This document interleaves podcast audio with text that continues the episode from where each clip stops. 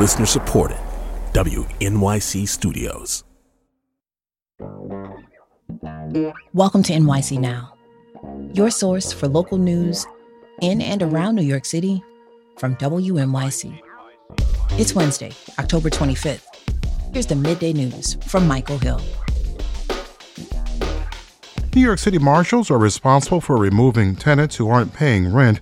And as WNYC's David Brand reports, these days they're cashing in big.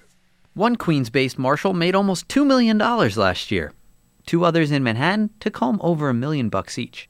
Combined, New York City's 31 marshals earned nearly $12 million in take home pay in 2022. City records show that's nearly triple what they made during the previous two years, but still short of the pre pandemic, pre eviction freeze figures. Many marshals also earn big bucks booting cars and collecting debts. Critics say the city is incentivizing aggressive debt collection. A spokesperson for the Marshals Trade Group says they play an important role in enforcing court orders and collecting cash from parking scofflaws. A Manhattan man awaits a court appearance after police arrested and charged him with hate crime assault and harassment. Police say Christopher Daguiar hit a 29 year old woman in a passageway of the 42nd Street and Lexington Avenue subway station. Police say when she asked him why he punched her, he said, Because you were Jewish, and then ran off. Daguiar's attorney's information was not immediately available. Police are on heightened alert for hate crimes after Hamas's October 7th attack on Israel.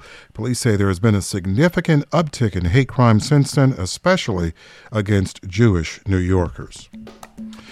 65 with sunshine now in the big city. Mostly sunny today and 70. Even warmer tomorrow, mostly sunny and 74. And on Friday, then on Saturday, we could hit 80 degrees.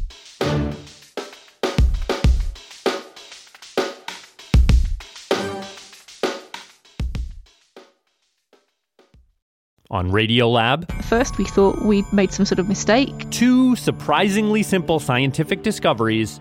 This is crazy. Yeah. I mean, we were just so surprised. That makes us reconsider our assumptions about progress. We need to learn the language of the doctors of that time. We need to be a little bit less dismissive. Staff retreat from Radiolab. I learned a bit of humility this way. Listen wherever you get podcasts. NYC, NYC, NYC. Hundreds of New Yorkers have been weighing in this week on an Adams administration plan to soften its enforcement of a major climate law in New York City.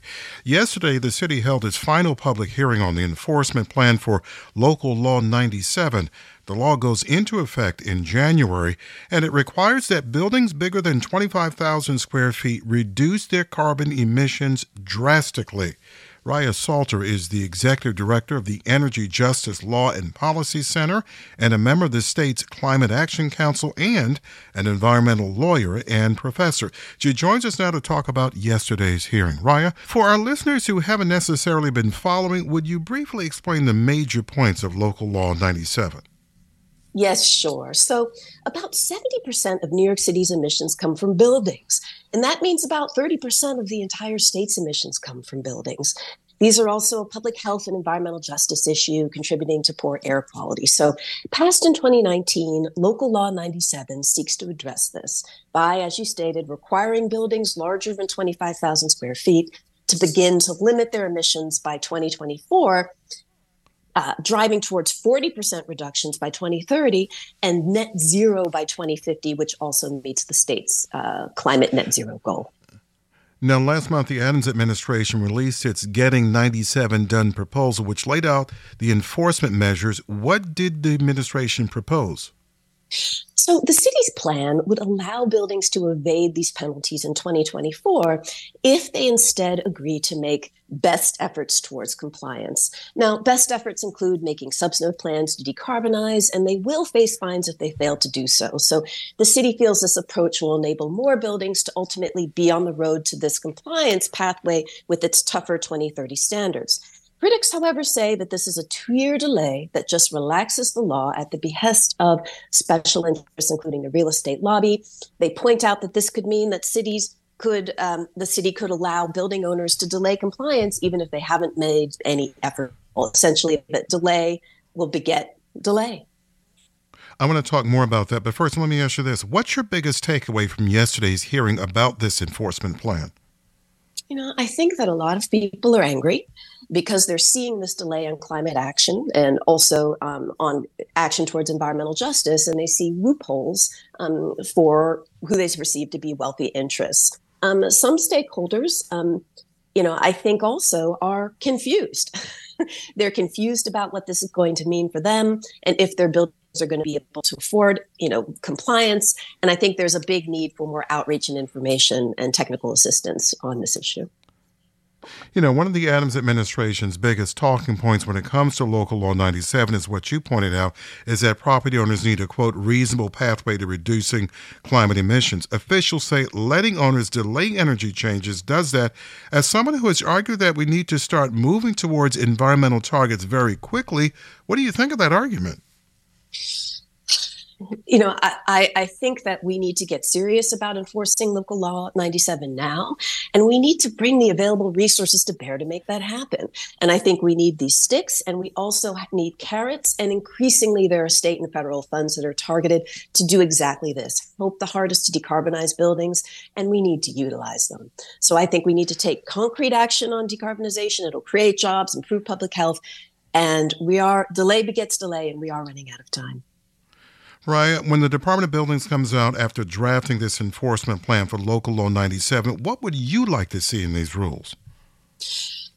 I, would like to see, as I mentioned before, I think we do need to get really serious about enforcing local law 97. We should avoid delay. We should avoid um, offsets and renewable energy credits and make sure that we have limits on them, uh, because this is this is urgent. It's about climate action, but again, it's also about public health and environmental justice.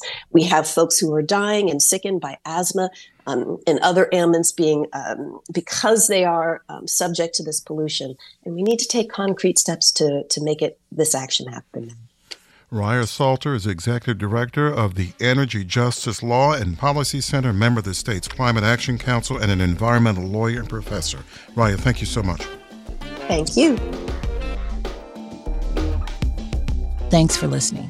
This is NYC Now from WNYC. Be sure to catch us every weekday, three times a day, for your top news headlines and occasional deep dives. And subscribe wherever you get your podcasts. We'll be back this evening.